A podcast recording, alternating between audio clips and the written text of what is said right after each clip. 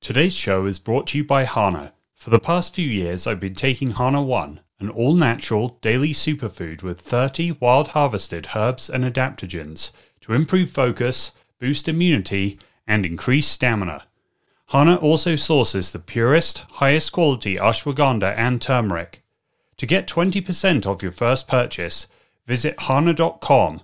That's H A N A H.com and enter the code CHAMPION20. Hello, and welcome to the Champion Conversations podcast, where my co host, sports psychologist Jim Afremow, and I take you inside the mental game of high performers. If you've ever wanted to learn how elite athletes, coaches, creators, and entrepreneurs use their mindset to overcome setbacks, serve as great leaders and teammates, and achieve their full potential, then you've come to the right place. I'm Phil White, and we're glad you're listening today.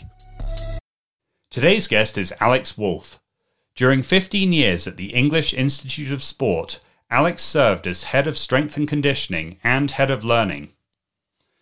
He helped Team GB win its most ever rowing medals at the London Olympics, and then went on to co found Strength and Conditioning Academy, write the book Strength and Conditioning for Rowing, and develop programs for coaches and leaders worldwide so that they can learn, grow, and achieve their goals. Right on. Thanks, Alex, for joining us. Thanks for giving up some time to speak to me. You bet. So uh, I saw on Twitter that you were recently in Rome. Uh, tell us about that. That looked like a lot of fun. Um, you said uh, it was a brilliant time, and uh, the food was pretty good too. So share a little bit about that with us. Yeah. So I I set up a company with two two friends um, about a year ago, which provides coach education and consultancy around strength conditioning. And one of our projects is out out in Italy, so we were out there delivering part two of a workshop uh, over in Rome, um, which is always a great place to go anyway at any time of the year. But it's it's always especially good when you get to meet some really good people. And I said the the food is always exquisite there. So it's not good for my waistline, but definitely good for your for your mind. But yeah, so we're just doing a lot of coach education out there, um, which was which is where we're kind of spending most of our time at the moment. Yep. Uh, what uh, what turns you on most right now in terms of uh, you know with your career? Anything that you're learning about, or you know might be providing these workshops? Uh, what is most exciting for you right now in terms of your profession? So one of the bits of work I do is for a organisation called the National Centre of, uh, of National Centre for Creativity Enabled by AI, and it's part of City University in London. And one of the big projects we're working on is a thing called Sports Sparks, which is a digital creativity, problem solving, and I suppose personal effectiveness tool. And rather than being the, the, whole idea is about not trying to give people answers, but getting people to use the principles of creativity and problem solving to help come up with their own their own uh, solutions to the everyday coaching problems they have. Um, so that's been probably the most exciting because it's it's properly outside of my my comfort zone um, in terms of some of the stuff we're doing. But yes, it's really good fun because you're getting to engage with coaches from grassroots levels right the way up to Olympic and Paralympic and professional sports, and they're getting to help co-create and co-design this this tool, which we hope will be much more um, available uh, in, in, in the coming years and so on. And, and that that for me is where, where my passion lies, which is is around coach development and helping others to others to succeed. And this, I think, is probably a new and novel way to to look at it rather than the more traditional approaches to learning. That's really cool. Where did that passion for for coaching development, um, in terms of your own coaching, come from? And then from there, how did that transfer to kind of empowering other coaches to be the best that they can be? I'd like to say it was a deliberate act of recognizing that's what I wanted to do, but actually, I think I fell into it more than than anything else, and then fell in love with it. Um, so probably around 2012, 2013, after the London Olympics, I was working with a rowing program and I was going through a lot of transitions. And an opportunity came up to um, take on a more coach development role within within the organisation I was working with the English Institute of Sport. And I needed a change because I couldn't, I didn't want to do another another four years as it as it was. so I started doing that, and very quickly realised how much enjoyable, not more enjoyable, how enjoyable it was to to actually work with the coaches, not just just the athletes. And then the opportunity came in 2013 to lead the entire department of about 60 odd coaches, which um, that's where I really grew. And I, I spent that that five years in that role, recognizing that it wasn't just about governance and quality assurance and ticking the boxes. It was much more about the people and actually what their what their um, uh, hopes, challenges, what they needed support around, where they where they needed sh- some stretch opportunities and so on. And that's why I kind of probably made most of my mistakes, but also kind of ground my ground um, the hours out really to kind of work out what what works and what doesn't work, which is kind of where we where I've got to got to now. Really, I'm still making loads of mistakes, but probably less than I did back then. Yeah, that's really cool. What was um, something that you kind of had to learn on the fly during that period, and once you accepted that leadership opportunity? Well, the, the two big things I remember is one is you need to be patient. Uh, that learning isn't linear, um, and not everyone will learn in the same way or learn what you hope they will um, um, learn from that. And the second probably is the um, you, you, people need space, and I had to be comfortable with with myself that I didn't need to be present for learning uh, the, the official learning uh, the, the official learning events to be um, I didn't need to be there in, actually in their space. And I didn't need to necessarily be facilitating that. One of the things we came up with was this idea of time space and structure. As long as we gave that time space and structure people will fill it themselves and I don't need to be there that's really un- that was really really uncomfortable for me in those early days because I felt I wasn't really doing a job if I was just standing on the sidelines while they what they were do- doing it. But now it's a core principle um, in everything we do that um, um, we can't uh, impose our voice, our opinion, um, and we almost need them to create their own reference point of what they're trying to achieve rather than me judging them on my reference point of who I am and what I've done. So that's probably the biggest, the biggest, and, and still, still having to wrestle with slightly with some of the things we do. Yeah, that, that reminds me of uh, uh, one of uh, sports psychology mentors of mine, uh, Ken Ravizza, uh, who unfortunately passed away. But he worked with uh, Chicago Cubs when they won their first World Series in 100 years. And he's worked with a lot of teams and whatnot. But um, yeah, he said on one of the first road trips when he was working with, I think it was the Anaheim Angels at the time, Major League Baseball team, he went on a road trip. They paid him a lot of money to go on the road trip, and he didn't talk to anyone. and and, and uh, the general manager was impressed. The general manager said, "You know, how did it go?" He said, "No one came up to me. I, I enjoyed it. I watched a lot of baseball, uh, but no one came up and asked me any sports psychology questions." And he said, "Great. You didn't try to you know force anything." Um, and then he hired him. And so it's kind of one of those stories where he resisted the urge to try to be too helpful or to, you know, try to teach too much.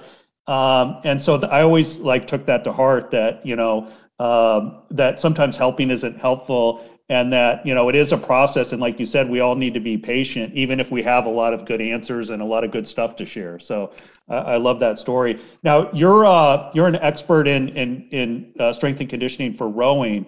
Uh, were you a rower growing up or did you just kind of, did you fall, when did you fall in love with rowing? Uh, good question we, we were was on a big forum last night, and actually one of the things we were talking about last night is is not so much how much people fall in fall into rowing; it's how they never get out of rowing, um, which is probably my um my my uh, um, my position.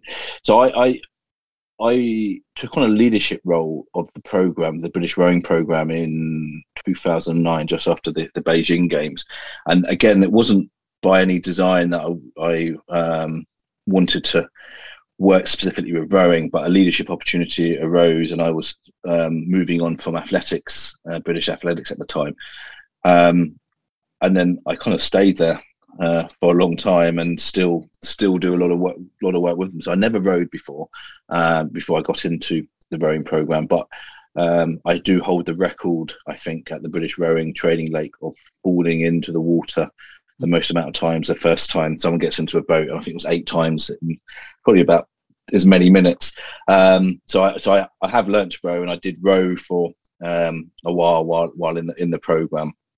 Um, but I kind of fell in fell in love with it again with just for, for, a number of reasons. One is the brutality of the sport. It's not a it's not a um, not an easy sport to for the athletes to to to do because um, you never actually see where you where you're going or if you're on the ergo you're just watching yourself in the mirror and that's a, quite a monotonous thing to do but the people in rowing um, are my is my biggest memory there's some, I've met some amazing people along along the way and one of the coaches I've when I quit quit rowing and left rowing I ended up moving uh, with them to do some consultancy with the Chinese program as well and uh, he's now now moved on, but now I'm still consulting the Chinese um, because again they're just really good people to.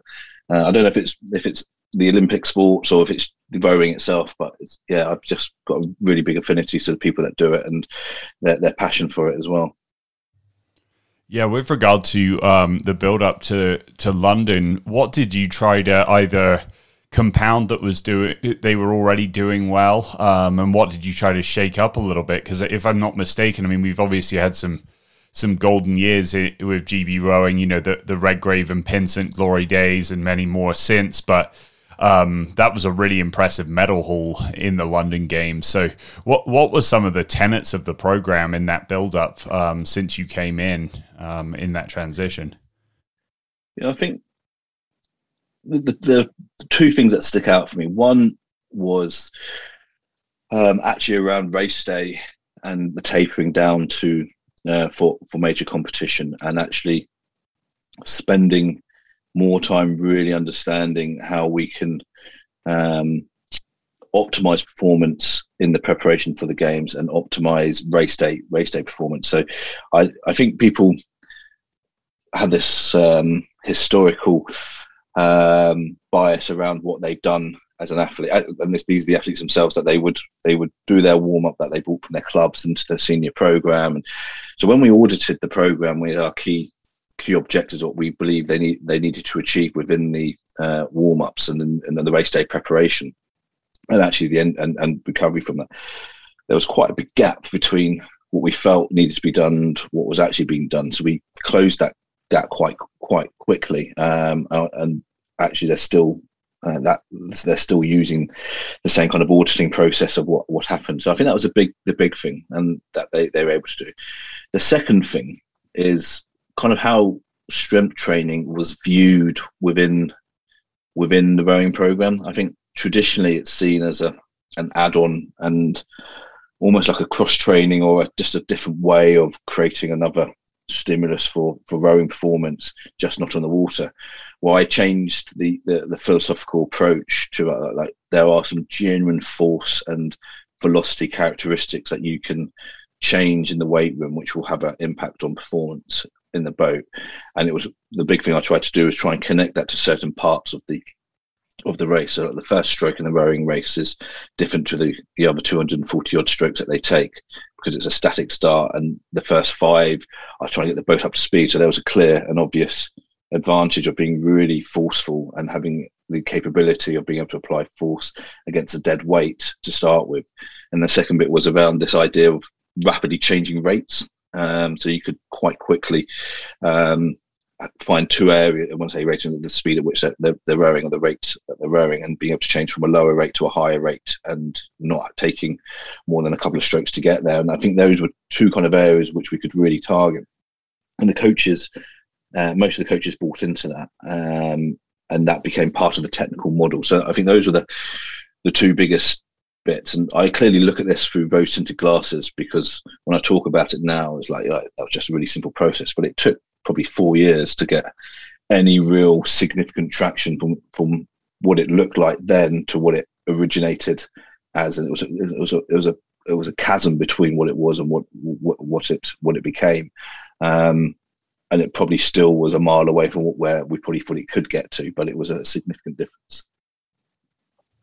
That's really cool. Yeah. Um, with regard to the patience that you mentioned earlier, how do you temper that with your desire to come in and barnstorm and get things done and uh, you know that that kind of continuum and, and recognizing yes this is a long haul but still in this case you know you're targeting the london olympics obviously all eyes are going to be on team gb in every event so um, yeah wh- wh- where did that land for you between patience and uh, you want to come in and take a hold of this thing and get it to where you know it needs to be yeah very difficult difficult it was um because you're right like i my the nature of how I tend to operate. I, I think I've got a fairly strong ethic and work ethic in terms of trying to move things forward, and that definitely burnt me in those in those very early interactions. Um, and actually, to be fair, actually, it was a really good sports psychologist that I work with, a, a lady called Sarah Cecil, who works with the British program uh, in the the Olympic programs. Um, she she um, she always she always spoke about timing and landing a message and making the, message, message message sticky and that a coach is not going to listen to you if they're in a training session or at the back end of a training session uh, but they're also not going to listen to you um, when they have got downtime and they need to do uh, 40 athletes programming and she was very good at helping me kind of kind of navigate like when when would be the best time to to have these discussions and actually she the, so I had, I, so it was about, about being patient and it was about identifying those key moments. It was the first thing in the morning between 6.30 and 7 o'clock when nobody was about um, and they were there pondering about. And actually, when we do a lot of cross training in, um, uh, where, where did we go? Mallorca. So we end up doing they do a lot of cycling, and you end up driving a lot with the coaches in the car for three or four hours a day, and that then became the perfect opportunity um, to to prime one of the, the, one of the coaches I really needed to try and influence around some of this stuff. Um, and actually, I, I, had three weeks out there, and it was a kind of a drip feed. I don't think it was. I don't think it was deliberate. As again, as I as I as I talk about it now, but I I know I didn't go all guns blazing in the beginning. But by the end of it, we're already discussing when we get back to the UK what we're going to do, how we're going to do it. Um, and actually, I got a lot further in those three weeks, and I probably would have done if I'd carried on banging on the door and trying to be, be heard. And I think the other bit I have to recognise is that coaches have so much to deal with, and I'm just one of those things to deal with. Um, and it's easier for a coach to say no if um, they can't see the value or it's interfering with the things that they value most. And that was part of my kind of process of trying to really understand where where their values lies and how I can support that, but also not compromise what they what they value most. Yeah, it's it's quite a challenge in terms of you know trying to have a big impact, but uh, not getting in getting in the way too much, and you know trying to be part of the furniture. You know, in terms of just being you know everyone being comfortable around you and uh, getting to know everyone, and so that's a that's a process. Um, and then you came out with a, a book recently on rowing, uh, strength and conditioning yeah. for rowing. Uh, how did, how did you find time for that, and what was that process like? And uh, it sounds like an exciting book because um, not only does it, you know, obviously help with strength and conditioning for rowing, but uh, transcends that to a lot of cool topics. And and I saw one on the importance of the trunk area that you were that you were talking about. That uh, every rower or most rowers that you've talked to, like, you know, you'd think that would be their strength, but not not always. Yeah. Um, how did I find time to write it? I'm not sure. Um, it just kind of just kind of happened. I, I remember being um, on holiday in uh, in Morocco with, with the family, and we were all sharing a room. And by about nine o'clock, everyone was falling asleep, and I was still wide awake. So I just sat on the balcony and thought I'd just start writing. So I did, and by the end of the holiday, I'd written about thirty thousand words. And I thought, well, that's probably half a book. So um, I thought, well, okay, well, let's. I, I spoke to a publisher, and they're like, yeah, we're, we're keen. So I think I then finished the other 20 25,000 words over the next kind of eight to 10 weeks um, and got a few other people to contribute and it was, it was done. Um, but it gave me, and the part of the reason why um, I started writing was there were things in my head that I needed to get out and actually just try and put some coherence to it. And I think the problem I have is that it makes sense to me because I think about it the whole time but if you put it in front of somebody else, like it makes no sense, which is well why I wanted to do is try and make it a lot more coherent around that. So, and then I also felt that there was a there's always I think in strength conditioning and probably in most professions there's a big piece which is always missing, which is around kind of the the act of being the coach or the act of being a psychologist or whatever it is. It's not just about the skills you learn; it's about your your position and kind of who you are, how you go about doing it, what what you value most, what your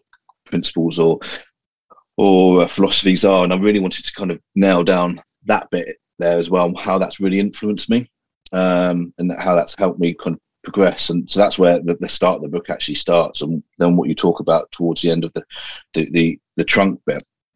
Um, you know, I don't think I've ever worked with a rower who hasn't had a, a back injury, mm-hmm. um, which is uh, the damning indictment of the of, of a sport which um, that, that you, you can't row without a bad, without a bad back. But one of the things I spent a huge and still do now. Um, in fact, I, have calculated. I probably have tested over six thousand times of rowers' backs around uh, a number of the number of the um, the assessments we do. I'm fairly confident now that we can reduce that risk, and if they do end up getting injured, we can return them back more more effectively just by better understanding the the mechanics of injuries and what what people's predisposition to an injury might be based upon how they row their their kind of anthropometric makeup and um, just the type of rowing that they do. Um, so yeah, it's been so the book hope kind of kind of captured my journey not just as a rowing S and C coach, but as a coach, full stop, and that, that's kind of what I was trying to get get out of it. Well, anytime you write that quickly, that means that there's passion there, um, and there's a lot of ideas there. Because I mean, that's you know, obviously Jim and I writing books ourselves. That's a a fair clip, to put it mildly. So um, the results are self evident in terms of how quickly you did it and uh, and the thoughts you were able to get down.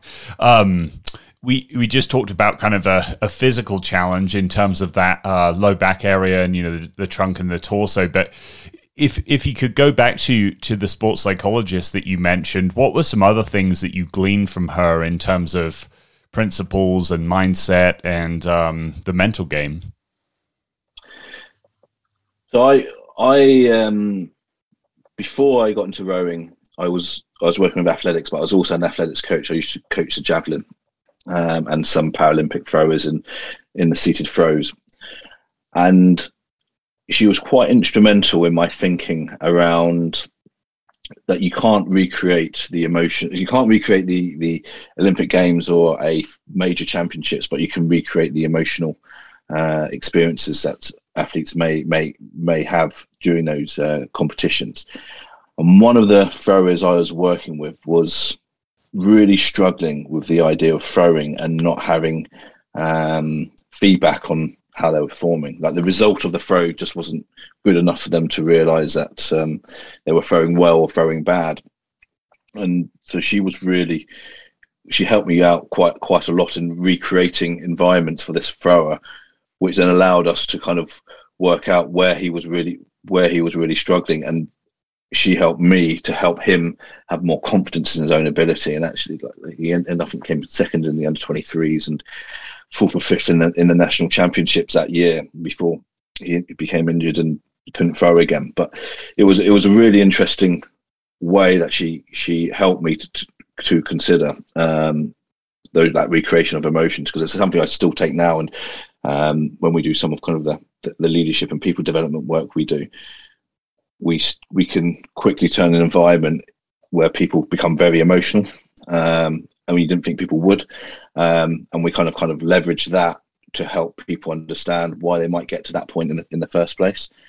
Um, and then the other thing she she um, um, she did for me, and it wasn't just sales, a, a few others, but what she was really good at um, was really helping me prioritize what I valued most um, and help me to understand about the um, the compromises. It's, it's, all right to compromise as long as it's not a, it's not a, lifetime of compromise that you might have compromise here and there but actually there are certain things that you you can't do too much or you or you should never. And she was she was very good at kind of holding me to account to the things I did or didn't do um, almost like a critical friend in that in that space of saying, "Well, you told me you were going to do this, but you've gone and done that." I was like, "Oh yeah, you're you're right." So um, it's never comfortable, but it's probably what what I needed at the time.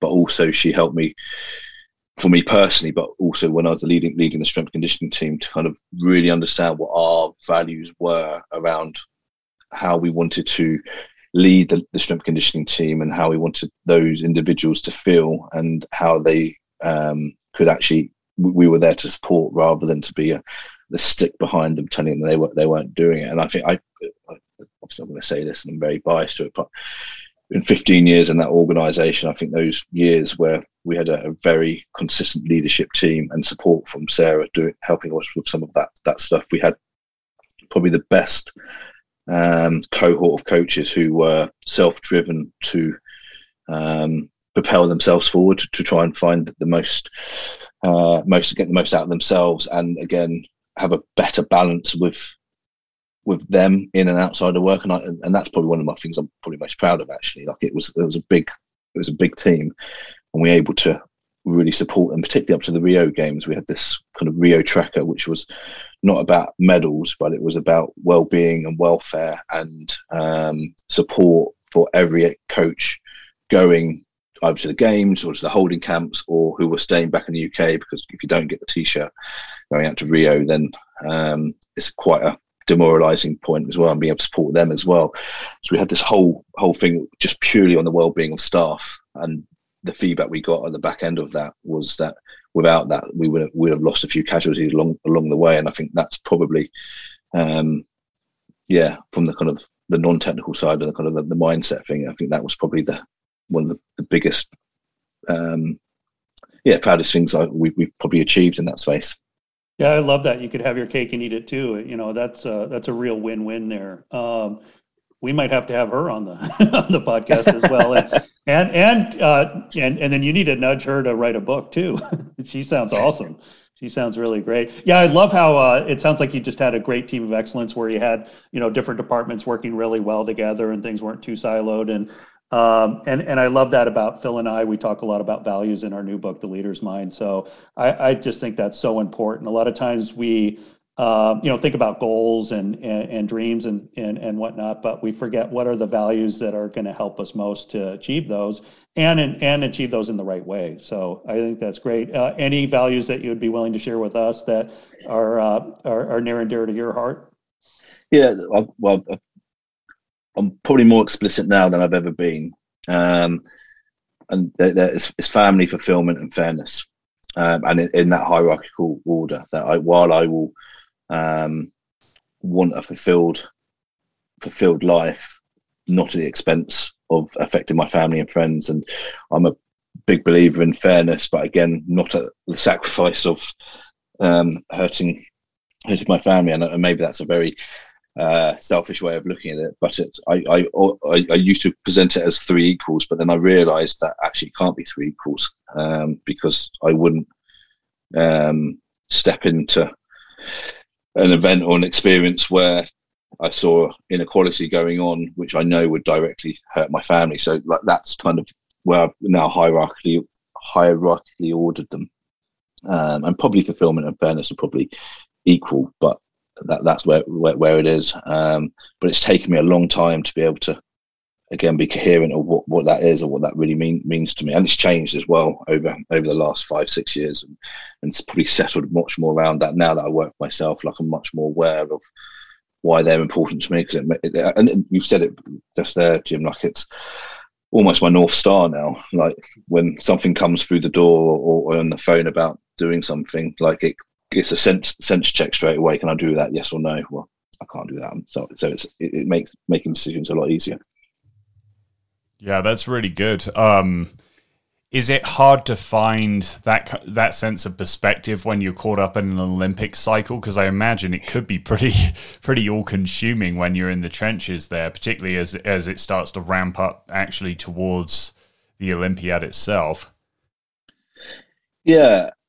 Yes is a short answer. The slightly longer answer is um, a lot of the a lot of the work we did around this, either for myself or for or for the team, we we kind of start after a major um, after a major games, and you don't try and do too much in, into the into the lead up to the into that last year, um, because yeah, you're right, nobody has headspace, um, and actually, if people care about it, but it's just not a priority. And I think one of the things we we we started terming it like terming it like it's not about um, time; it's just about prioritization. And in that year, there, the prioritization isn't about self discovery, about what what value what what the um, what you hold most valuable to yourself. It's it's it's about helping those who you're employed to do reach reach their their finish line, and then when we get back to there, then there's a reprioritization. We have more time time to consider that, and then we can work through work through a process. And I think that's that's um, the only way when, you, and particularly when you work in four year cycles, it, it may be different when you're uh, in, in, in club or in professional sports where it's more consistency year on year on year in terms of how that the seasons look. But in the that's why the Olympics are every four year because you can't do the fourth year two years in a row um, because it's too too br- brutal and every for everybody, not just the athletes. So yeah, it, it's just a redistribution of priorities um, and then realigning them when, where, where you can. Yeah. Uh, I'm still thinking about you falling in the water eight times. that's well, that's that's a good way to uh, and being you know kind of being vulnerable to be able to share that stuff. I think is is great for building trust. And so I could see where uh, how personable you are really helps people feel comfortable around you, and and then that really helps with the learning environment. Um, um tell us a little bit about your passion for um, a little bit more about your passion for for leadership and learning. You know, those go definitely go hand in hand. And uh, what a great topic because you know the the people that Phil and I have interviewed for you know about leadership for our book and otherwise. Um, it, it's just it's just fun learning how people you know identify their values and and what they learn in terms of uh, you know how to be the best leader they possibly can be. And there's no finish line to that. There's always more to learn and that's what's fun about it. So yeah any thoughts on uh, any more thoughts on leadership and learning? Yeah so the uh, when you start talking about the no finish line the first thing that comes in, into my head is um, there's two books I've, I've read. Well, one by simon sinek and i can't remember the other guy's name now but it was about the infinite uh, Infinite Games, and and that really struck a chord to me about um, it's a journey and not not a not an end destination. And I think that for me is um, which is why I think I've been able to survive so many Olympic Games because the Olympic Games itself is not necessarily the destination anymore. It's just part of the the kind of the journey that you that you that you you get there. Um, but fundamentally, for me, le- leadership is not the title you have, but it's the way in which you think and the way in which you treat others. And I think for me, that that if you look at it from that perspective, anyone and everyone is or has the capability to be a leader if they um, if they so desire to uh, desire to be. And there's there's some really good stuff by a guy called Julian Stodd who talks about the the, the social leadership um, and how in most tribes or communities, there is a, a social leader which has been almost bestowed upon that person to. Um, it's not an official role. It's not got a title, but people look up to that person because they're the one that will will hold the truth um, and will say the truth to the people that need to hear the truth, um, and they will protect the rest of the the community. Um, and but as quickly as you can be given that social status, it can be removed by the people that gave it to you, um, which then comes back down to back down to the, the, trust, and that's a bit which I think is really important. Is, is about this idea of um, when you we we all collaborate and we we all work within within spaces, and we all have have opportunities to um, augment or or create greater environments for people to excel um, and one of the bits I always talk about with with me is like knowing when I'm getting in the way, um, and and having the adaptability to know that I'm slowing things down or actually I'm, I'm hindering it, but also knowing when others are or how I can then actually move, move into that space. And again, that that that for me is not about the position that I've held or others hold. It's just the way the way in which I view view people and the, the way in which I think um, we could view ourselves in terms of what leadership really means to us, um, which then goes hand in hand with with the learning piece, which for me is pretty much most of our courses and events and consultancies that we do always starts with a point of reflection and being able to reflect effectively because reflection is a learning is a learning cycle. And if we can't effectively reflect then we're we're uh, blunting the opportunity to learn more, more effectively. So that's one of the the, the big um, the big things we, we spend a lot of time on helping people understand what what what reflection is. And actually it's not just about reflecting in the moment but it's also about reflecting over long periods of time of what you've been doing and being able to make sense of that. And then um, have those cringeworthy moments when you realize how much of an idiot you were and do something do something about it.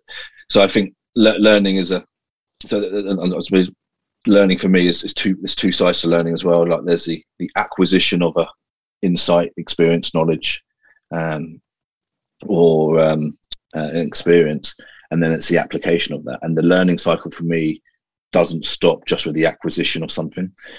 You have to then be able to apply it. And I always talk about this. You have to be able to apply it in in and ground it in reality and not in the abstract. So often people say, "Oh, what would you do if you did that again?" Like, well, that's too abstract because you don't know what it can be done. You have to ground it in genuine reality and their context, their reality, and what they going what they're going to do. So I think there's a a big piece in both of those uh, why le- learning and leadership becomes so important because good leaders will learn and good um, good leaders will will make sense of the world around them very quickly and kind of navigate the complexities of what they're having to do by having good sense making and i think that for me is is that's why they're so they're so critical in in um, everyday life regardless of what position you hold no i think that's really key that um obviously some part of leadership is being able to demonstrate the competence to to gain trust, but then you kind of alluded to what could be called the soft skills side of it as well a little bit. Um, how has that side of your thinking developed over time in terms of it seems like you have a really good perspective and a really measured approach and are able to you've learned to read the cues and know when to push a little bit know when to back off but how did that develop and and what about that soft side of leadership that that you know may not show up on somebody's CV if say you're evaluating mm. a new team member to come in okay should we go with that person or this person there maybe their skills are, are pretty equal um, how do you you know is it the soft skills that makes the difference and then how how is that applied to your own growth and development yeah so that's a really good and interesting area to to to, to, to consider because i think most people will have a CV which is there or thereabouts similar. If you get through the door, you're going to be there or thereabout. Um, and then it comes down, it does come down to um, fit or character. And one of the, um, one of when we've been in recruitments, kind of the, the major strap, the major kind of benchmark is do they have the character to deliver within this space? Um, and we describe character on a, on a number of of, of um, levels, and some of that's around honesty and humility. Um, and actually, really interestingly, the the best gauge of I've still found of people people's kind of softer side or the softer sides of um, positions is asking the administrators and the people that help you with the recruitment to give a sense of how they've been treated. Um, so when you go into oh, how was this person, I said, well, didn't reply to any of the emails I sent out them, didn't say hello when they came in. Um, you know, like, well, that gives you a sense of the character. Um, it may not be the true character because obviously there's stress within within that, but it gives you a gives you a kind of a, a sense of that. And one of the big things we are working on is like how do you stress test character as well? But I'm not interested like in you know you've got through the door because you've done your degrees in strength conditioning and you know your, your not your knowledge is there and it's going to be no different to anyone else it's all about your your ability to connect with with people and if you reverse recruitment to the opposite end of the spectrum to um, performance management i've yet to performance manage somebody who hasn't been able to demonstrate uh, a back squat. It's all been a failure to communicate to connect with the people they're working with um, and it's all it's all people based um, skills, which gives you an indication where what coaches or sports staff and athletes value. And I suppose in any organisation, what people value is other people, and and when that breaks down, it becomes really, really apparent. Um, so the recruitment is a, is a good place, and the performance management is a good place. But for me personally, um, I think I've had to be. I'm quite I'm quite introspective, and people often don't know what I what I'm thinking. Um, so I have to I have to be more deliberate in sharing what I'm thinking and feeling. Um, and then when I'm um, working with with individuals, um, I don't give too much up. So I have to really work on making sure that they know that I'm listening, seeing, and, and, and so on. So I've had to be really much more deliberate. So it's become more natural for me now. But ten years ago, it wasn't. It wasn't a deliberate deliberate process. And the feedback I was getting was I'm quite cold or quite standoffish, and, and that really hurt me because it was I didn't think that at all. I thought I was caring and quite quite um, um, empathetic, um, but it was just the way I I conveyed myself. So a lot of it is that again having that awareness and the reflections and the ability to take new new insights and do something with it. So, um, and now I think where I sit now with this all is feedback and uh, reflections are just part of the the learning cycle and you have two choices. You can do something with it or you, you can choose to ignore it. Um, and if you choose to ignore it well then the consequences will be what they are. And if you choose to do something about it then you have an opportunity to change something for the better. And that's where i think where where i sit now that it's just another opportunity to uh, know more about myself and do something better to help help the next people i'm working with yeah, I think that's great um, in terms of uh, self awareness, really is the key to change. And it doesn't feel good when we're misunderstood, does it? And so uh, that's an important reminder for all of us and for leaders is sometimes we assume th- certain things about people and it, and it, could be the exact opposite. And so what Phil and I like to talk about with, with coaches is, um, you know ask your ask your players you know what, what are my expectations what do you think my expectations are for you? What are your what you know what are your expectations for me? What are things i need to know about you that you know uh, that would help me to be the best coach for you? And you know those kind of questions really open up a lot of um, opportunities to have those kind of discussions and clear up some of those misunderstandings. So uh, communication is is everything. Uh, uh, unfortunately, you know, I think we've all been part of organizations or teams where communication uh, really isn't there, and and it's hard to get anything special accomplished in those cases. So I think you made some really good points there.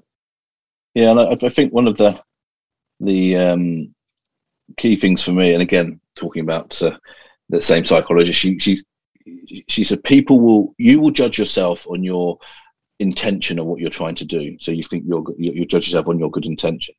Everyone else will judge you on your behaviour, um, and they won't ha- unless you tell them what your intention is.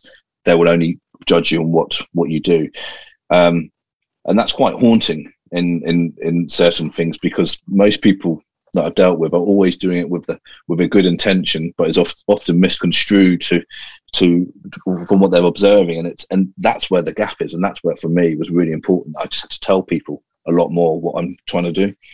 Yeah, that's the fundamental attribution error. You know, like if we cut off someone, you know, while we're driving, we'll just say, "Oh, I, oh, I didn't see them." If some, if we see someone else cut someone off while they're driving, it's like, "Oh, that person's a jerk. They don't care about anyone." so, uh, but yeah, that's that's so important because again, uh, if you could clear up some misunderstandings that you might have with someone, like, hey, this person doesn't care, you know, they or you know, well, maybe they're dealing with a lot of stuff on the outside. Uh, maybe I just need to find get to know them better instead of judging them as they don't care about being part of the team. You know, those kind of things, and then the mm-hmm. relationship can be even stronger. So, yeah, great.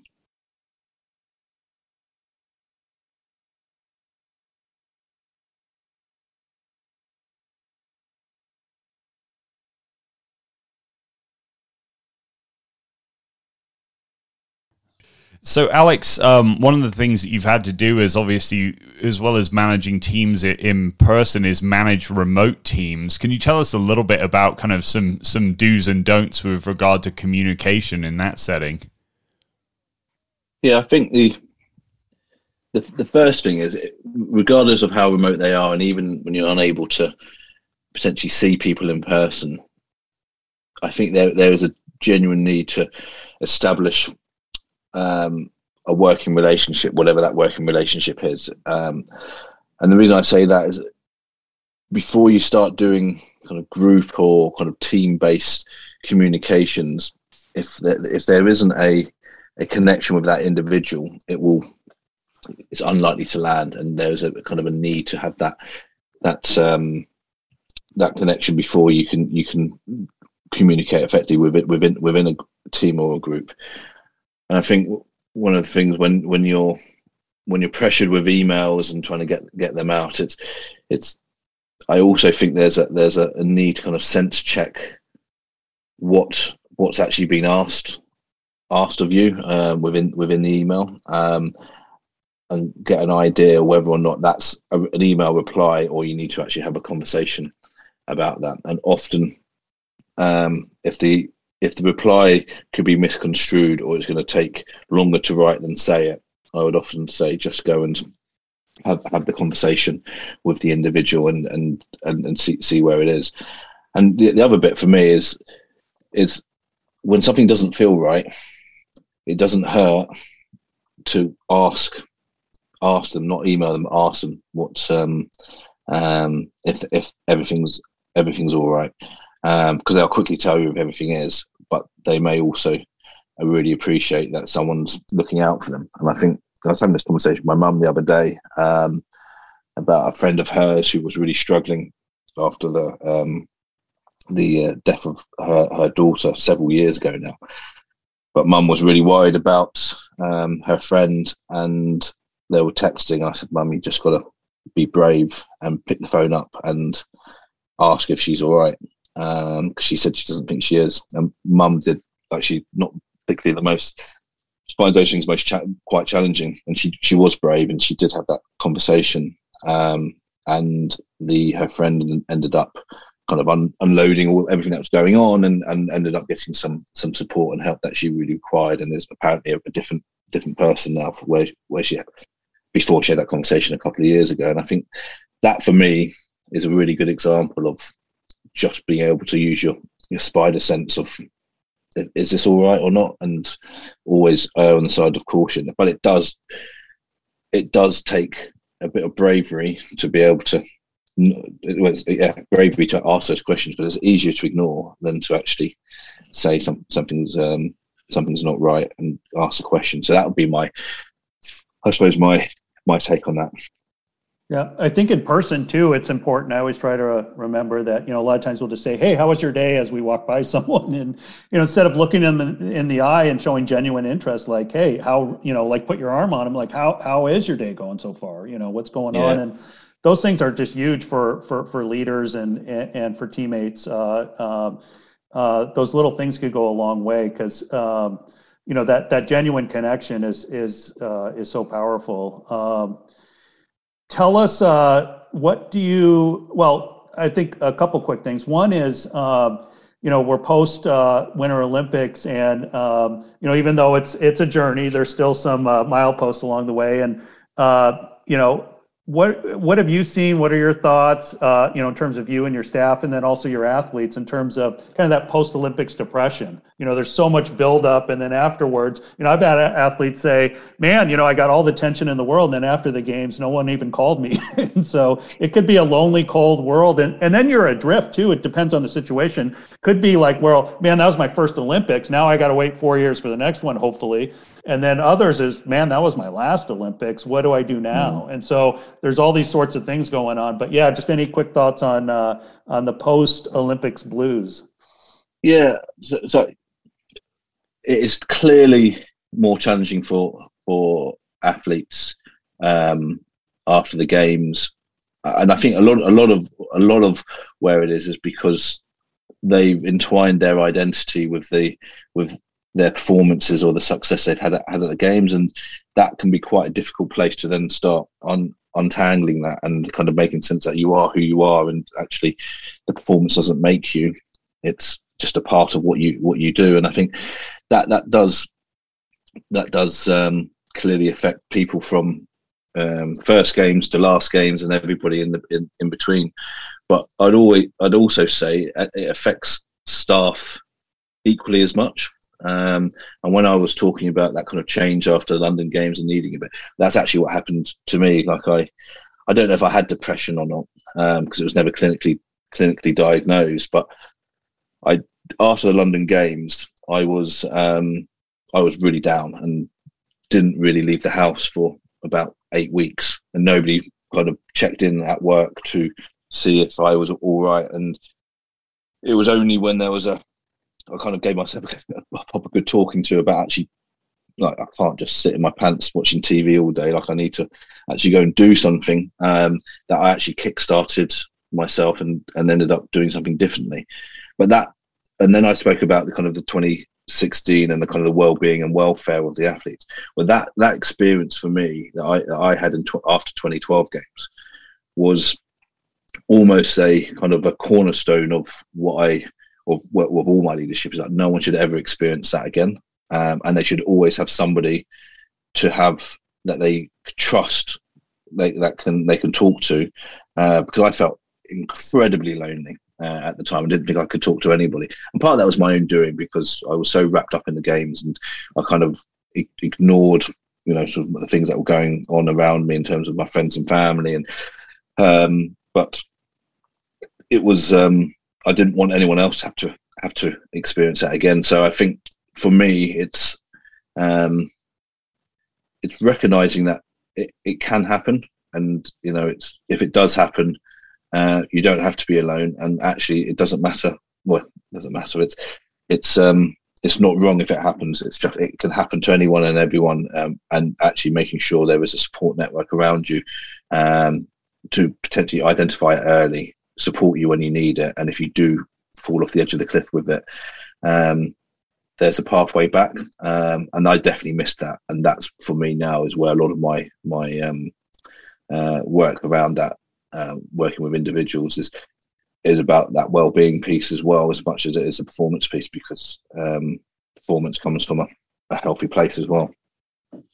Yeah, do you think some of that is just you know, we're all guilty of this to some degree. I suppose never wanting to seem weak or incompetent, and also wanting to, you know, sometimes we can be the, the victim of a of a strong work ethic too. So you put all those things together, and you you're like, well, I don't want to, particularly if it's, you know, somebody who's, um, you know you've just been driving forward towards this big goal for that long as jim alluded to with regard to something like the olympics and then everything's been toward it and now it's over and so you're adrift that way and then you layer in the all right well i've just got to grab this thing keep driving on to the next and just keep going and going and going and you don't mm. allow that time for self-reflection or self-appraisal and you just become the the worst things get maybe in your head you feel like you just some somewhat become more and more insular when obviously as you said really what you need is that support network?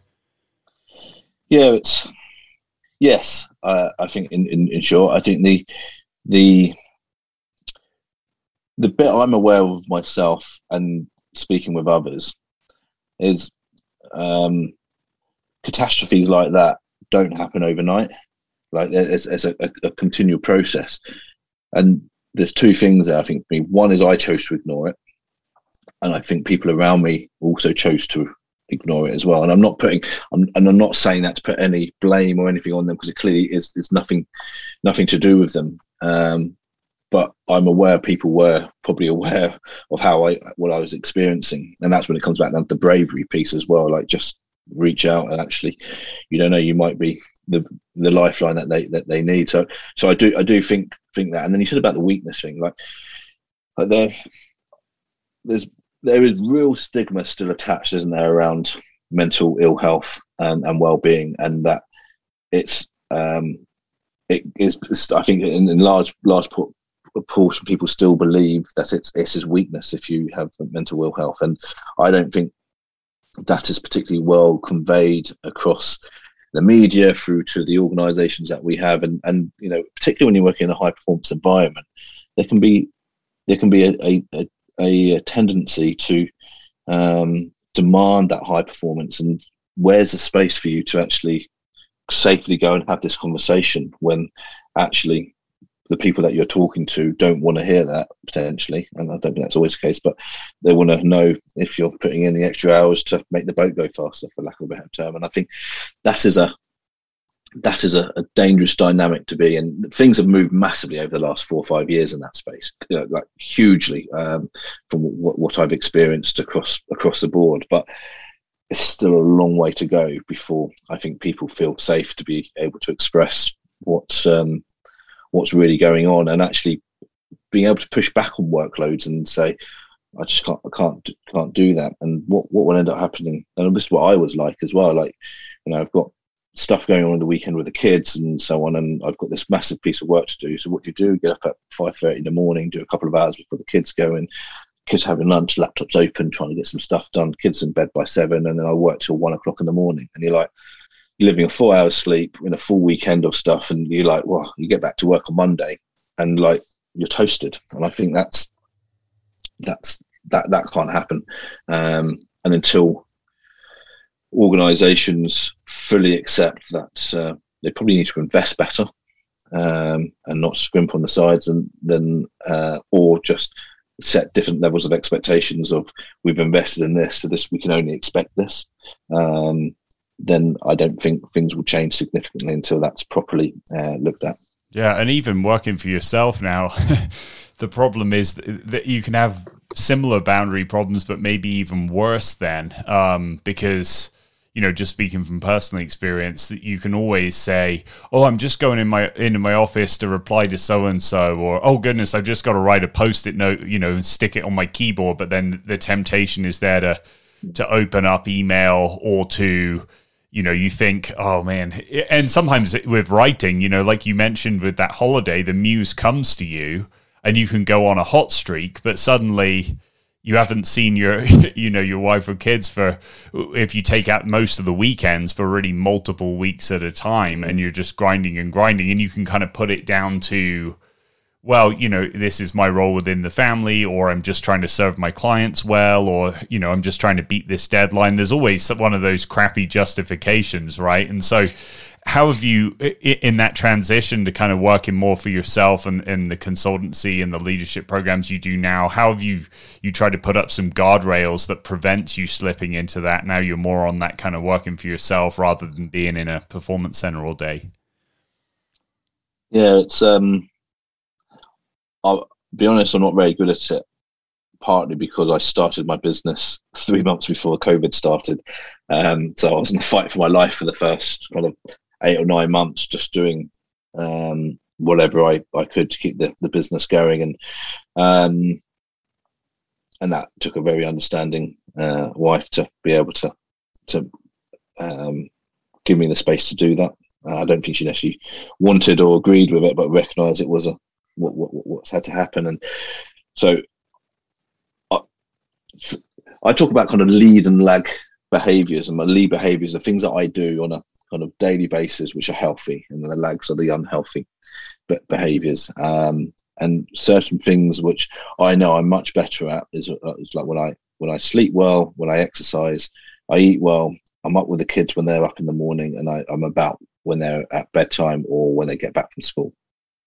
Um, but also some of my my lead behaviors is I have to have eight hours a day um, doing the stuff that I have to do um, around it uh, and that's uninterrupted and kind of like almost my deep work bit. And if that's all good, then I'm I'm in a good place. But rarely does that happen. And I think for me, um, there's often times where it will kind of evolve in like the kind of the boundaries are um, crossed over.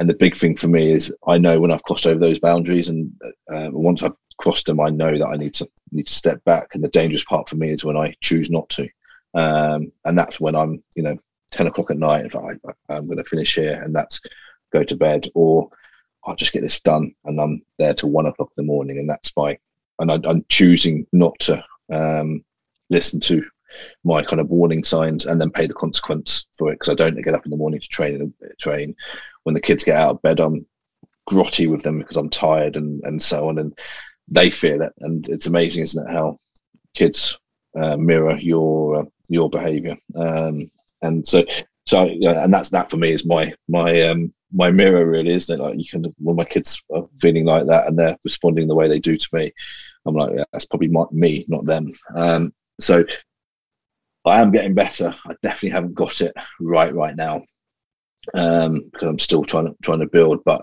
it is a million times better than what it was back in April 2020, where it was, um, yeah, not a great place to be for anyone. Yep. Well, what I think is important too is you have a lot of. Um, seems like you have a lot of interest to get your mind off of work, and and um, you know, uh, my understanding is that you're a novice gardener and a uh, amateur chef. So tell us about that. Um, yeah, my um, oh, when when was it? About about three years ago, just yeah, 2019. We um, me and my father-in-law gutted our back garden and we rebuilt rebuilt it all, put a new um, patio in and new beds in and so on. And I found it one of the most enjoyable times to be out gardening, and I just didn't didn't expect didn't expect to um, be doing that at all. Um, I just thought I don't really enjoy cutting grass, but mm. um, when I when I got to kind of planting and kind of caring for it, um, or and like just it was almost to a point where like like you were so focused on that I had no headspace to think about anything else, and it was such a um, I'm going to use the word joy because it, it is. I just I find great joy in in um, um, being in the garden, and the same with cooking. Like I love, I love cooking. Um, and I, if I said I'm an amateur chef, I'm definitely I, I should replace chef with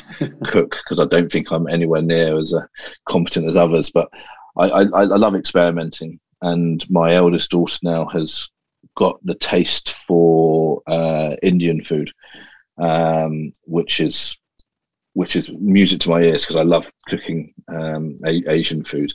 Um, and our neighbours are um, from Sri Lankan heritage, and they about once a week they come around with a, a um, some food for us, um, which is yeah, and that always inspires me to kind of think of something new to new to new to cook. Um, but more recently, I've just got into woodwork. Um, the got something called the National Trust in in the UK, which looks after loads of buildings and lands, and they've got some voluntary woodcraft uh, crafting in the Surrey Hills. So I've been down there, sort of helping build random bits of furniture or um, stuff to sell in their in, the, in their shops, which again is really quite a cathartic cathartic thing to do to just turn your head your mind off and just do something totally different.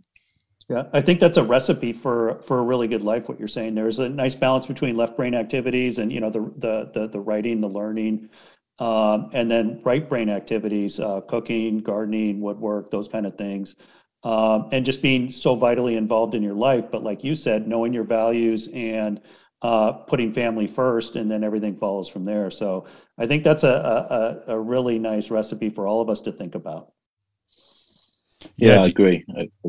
Do you? Sorry, oh, I was just going to say, do you find that there's kind of some crossover, even though, as Jim said, there's kind of one's more left brain and one one's more right brain um, between those hobbies and and what you mentioned, which is a, a term obviously that Cal Newport and others have uh, have been kind of writing books around for a while, which is deep work. Do you kind of feel a similar sense of flow and you know time kind of stands still or you become unaware of time? And what are some crossovers between when you're you've got your eight hours a day of you know deep productivity and then the woodworking, um, the the cook to chef transition, the gardening? Yeah, it's um, yeah, I think I think, I think is it is it um, Mihaly Csikszentmihalyi who spoke about is it flow? I think it was, and like so that was the first bit I kind of could kind of resonate resonate with um, with some of that uh, that stuff there, and, and I kind of got a sense when I first started reading bits about that it was much more to do with um, um, kind of work work, and then then very quickly realised it's when when I started thinking about, and it was first came when, when I was doing a lot of the cooking, is that I I am I'm in much better uh, I'm in a much better flow or, or, kind of much better when I'm cooking on my own and I'm not having to um, talk to anybody or have somebody help me. Um, and I think what I've worked out is that it's my time and my kind of like my switch off time. And actually, if I, if I can just do it on my own, it's um, um, I get real real pleasure from it.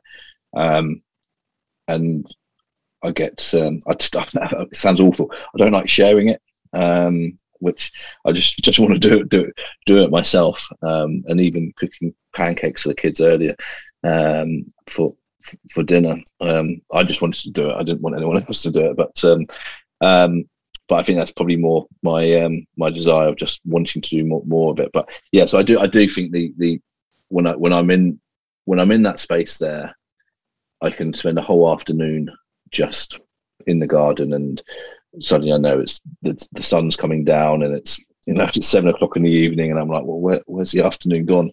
Um, probably too much of the annoyance of the rest of the family, but I, I do. But the garden does look good. Yeah, just don't pick up golf because you'll uh, they'll never see you at that point. Uh, but um, yeah, fair point. What, what, do you have coming up? Uh, what what uh, tell us what's next for you? Uh, some uh, some fun fun things that are coming up for you that you're really excited about.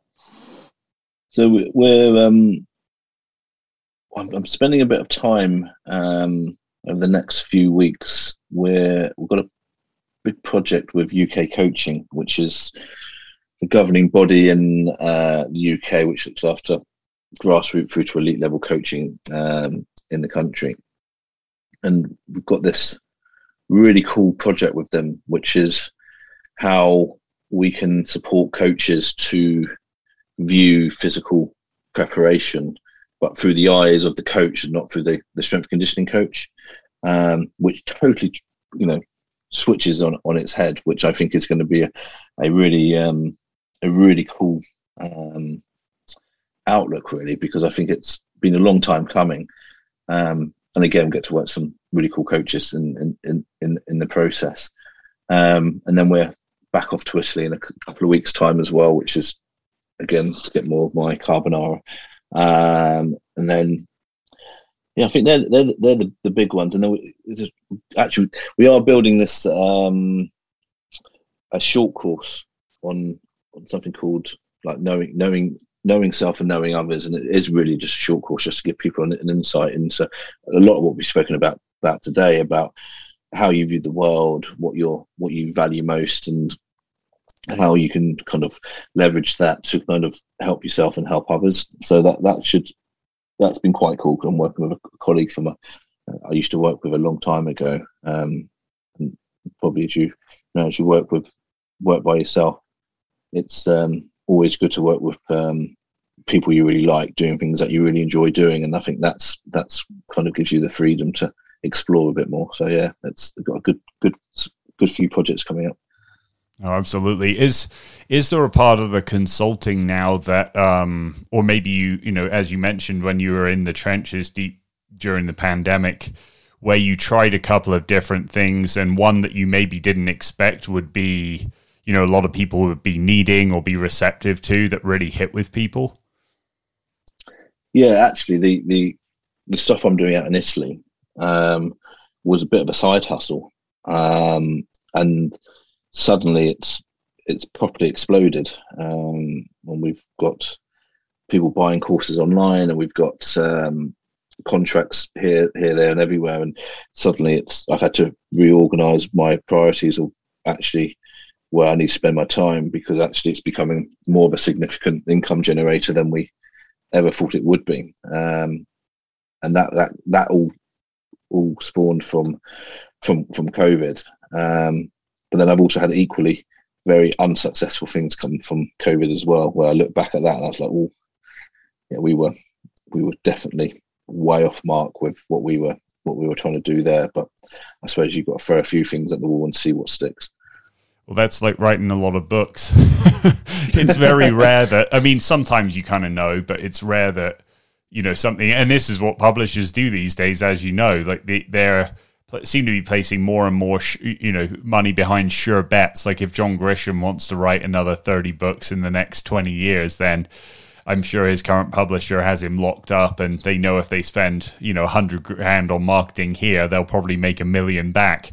Um, whereas for everyone else, it's kind of getting tougher. And so, uh, yeah, it's it, it's a funny old game. Um, anytime you're doing things, either you know with a collaborator like Jim and I do, or or by yourself, or with a group of people that sometimes the best intentions, as you said earlier, um, aren't borne out, and other times, you know, something that you thought, oh, we'll just you know try this when we have time and put a little time into it. Suddenly there is that demand. So, and I guess that that comes back to kind of balancing those um, priorities when you're looking at multiple you know relationships with, with different collaborators you're looking at you know book over here the in-person stuff in italy here do you have any decision making filters? Maybe it goes back to your 3F model from earlier that, that you run new opportunities. So, say a long time collaborator comes and says, Well, Alex, I, I, thought maybe we could do this, this, and this. And you think, Well, I could maybe do one of the three. Um, how would you get to, to, to that point of making that decision? It's, it's interesting because what you've just described was pretty much the first 18 months of COVID. People coming and saying, I've got this, this, and this um, and I had two filters.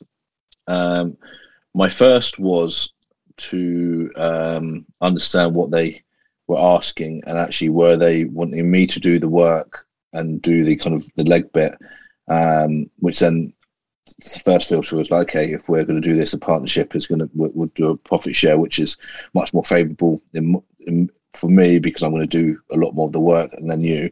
And if they got really um, arsy with that, it was like, well, are you going to do this bit? It's like, no. It's like, well, then it's not going to happen. Then you can only do this if I do that. So that was my first filter, and that that cut probably ninety nine percent of everything that came through through the door. The second bit, um, and I've done it probably four times now since the beginning of COVID. Um, I just stopped emailing or communicating with everybody. Um, I just just see what happened. Um, and the ones that continue to contact me were the ones that I'm still doing now.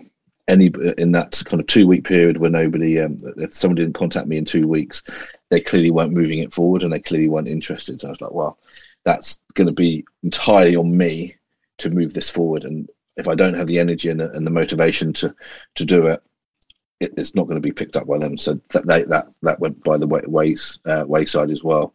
Um, and then the other bit for me is being much more ruthless with my timing.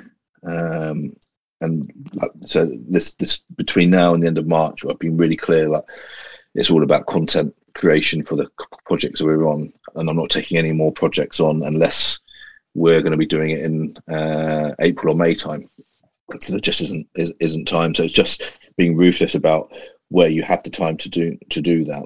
Um, and one of the bits I've got to get a lot better at is two things. Well, same point, but two things. Is one is making sure that I've got time booked in during kind of like Easter holidays, summer, and so on, and pre-planning that so that's booked in, so I don't make the mistake of trying to put too much in.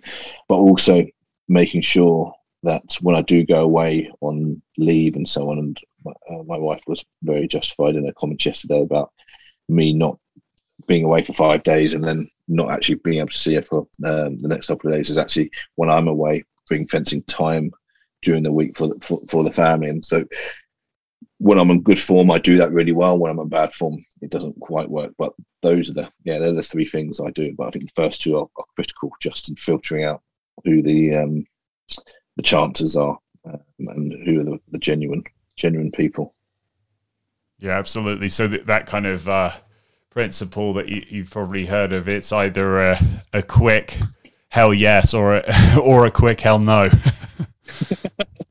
yeah, yeah, and, and I think since I've been working for myself, um, and particularly with when the COVID was going on, I kind of had had to say yes to quite a lot of things just because I needed to keep keep things moving on. Um, and think now things have settled, that I've had to kind of retrain myself not to say yes to everything. Um, and that was the biggest, my biggest learning is like, it, I just don't need to do everything. Um, and some things I will choose to do because it excites me. Some things I choose to do because it's helping um, a good buddy of mine, um, and they may not be the things which necessarily pay all the bills, but the things that I, I get real joy from. Um, whereas um, a lot of the stuff, I, I yeah, it's I, have I've got a lot better now. Just yeah, doing the hell no um, sooner rather than later. Yeah, I feel like I need to personally go back and listen to this periodically because, you know, um, Greg Greg McKeown's Essentialism book is one that I've you know yeah. read often and touted, and then Cal Newport's Deep Work. But there is the fear factor, particularly with a family. You know, if it was just you on your own in a little apartment with no no strings and no other people counting on you, then maybe things might be different, or we just become worse at workaholics. I don't know. We need some kind of support group probably, but uh, yeah, there. It, for me, I think that it's um, you you start to sometimes justify things with, oh well, it won't take very long. Would be one. Oh well, we had kind of a down month or two, as you mentioned, like the COVID period, um, where you lost a couple of clients maybe, or a couple of things didn't pan out, and then so if you make decisions based on what you would say is necessity, but really they're fear based, then you end up very quickly moving from some semblance of essentialism to non essentialism, and you're always kind of vacillating between feast and famine, right? And there's rarely a yeah. maybe rarely a, a, middle ground. Yeah, you're, you're, you're spot on there, and I think what you just described there was probably the first several months of, of COVID as I was kind of scrambling and making sense of things. Um, and I think that's that that is I'm, I'm much better now at um, yeah just making making sense of it. And, and and the kind of the decision making that you you um, also make I think comes down to the understanding what your I think two things. One is understanding the value you can actually offer um, and the second of what your um, minimal cost of living is as well. So once I worked out what my minimal cost of living was um, then it, we worked out that's just what I had to bring in um, each each month. But then the value bit was like, well, I could, and, and it sounds I hate talking about this stuff because it's all about money. But then, but basically, I just got to the point where it's like, well, actually, I'm much more valuable than what you think it is. So I'm not going to under undersell myself and and kind of kind of really struggle to do the work in a time frame which is probably unfeasible for a fee which is like you know it's not great. And actually i could have in that time could have done something totally different. And that, what what what i would have made from that wouldn't have been enough to change any any of my situation. So we I've been we've been much firmer in, in kind of the, the, the projects we've been on about what our value is now, and we just can't drop below that. So it's either you either kind of afford it or you can't, and it's and it's it's it's, it's fine. And um, it's, I know it's quite fast talking about in that way there, but it may it makes me makes my decision making a lot easier. But they say I've only got that, it's like well, it's a no then, um, and you don't even have to consider it anymore. Yeah, definitely feast or snack, not feast or famine. yeah, yeah. Well, I like that. I haven't heard that before, but I'm, I'm, taking that. Well, speaking of snacks, what are you gonna? Did you already have dinner? What are you? Uh, what What are you gonna cook next? And uh, next time, if uh, well, next time, uh, first time uh, we meet in person, we'll take you out for some good Indian food. so, oh, that sounds good. Uh, I'm not sure actually because I, I, I, because I was away all week um, over the weekend. I had no idea what the what was on the um, on the menu. I with girls and I've had pancakes already for for dinner, so I'm sure I'm going to be um, feasting on those um, when I uh, when I get downstairs. Yeah, thanks so much for all the, uh, you know, no pun intended, bad dad joke, but food for thought for all of us. Uh, these are important topics without a lot of necessarily, you know, clear cut answers, but they're good to talk about. They're good to think about. Uh, I think we hit on a lot of really important things for entrepreneurs, for you know, business professionals, for for people interested in high performance. So um, like like Phil said, you know, this is a good episode for I think the three of us to listen to again. so and yeah, uh, absolutely, and, yeah, and, and, and think more about and and make good decisions for our lives. But yeah, try to try yeah, to. Well, thank you very much for having me. Yeah, try to uh, actually do it right rather than just saying it. Which is always yeah. the trap with high performance, right? And the old the old joke is like if you want to wreck your own physical fitness, become a coach. You know, I've heard count, countless coaches kind of. That's hilarious. It's a bit of a truism, but um, a true truism yeah. maybe. yeah, I, I, yeah, I think that's a fair um, a fair reflection of many many individuals I've worked with. Um, and myself included, like it's you kind of it takes it doesn't doesn't come big enough, high enough at the priority list, and it goes out the window. Yeah, definitely. Well, this has been great. Um, could you share with listeners where they can keep up with you, um, where they can get the book, and um, any other ways that, or you know, specific courses that you you want to speak about? Yeah, so um, I am actually a lot more active now on on Twitter and Instagram, and um, I'm on uh, my handling is, is at Alex P Wolf. Um, the anyone that's interested in the strength and conditioning is it's all around problem solving and creativity within within uh, within that space. They can go to strengthconditioning.academy uh, and you can find the links to all the all the uh, courses and the content that we've we've got there. Uh, they're the best. They'll be the best places to to um, uh, to find me.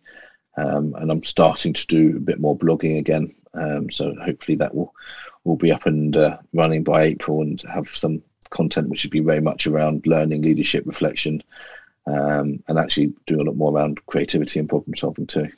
Oh, absolutely. And um, is the book available just in all regular online and in person booksellers, or? Yeah, I think so. Um, I have to be honest. Um, uh, I think this sounds awful. The print run was so low on the first the first one. I think it kind of sold out in in um, the UK, but I do know it's still available in in, in on Amazon in um, um, in in the in the US. I think it's on in, in a few of the other ones, but that, that's strength conditioning for rowing. And the first four, I think four chapters are nothing to do with rowing. It's all about the the act and art of being a coach. So if you want more about that, it, that's it's probably worth picking it up just for those first four chapters. Yeah, a lot of principles that anyone in any field can apply that's that's looking for high performance and maybe to find a bit more balance too. Yeah, absolutely.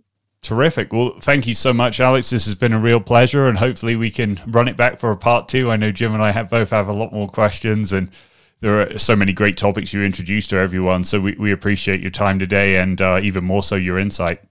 No worries. Thanks for having us. Thanks for joining us.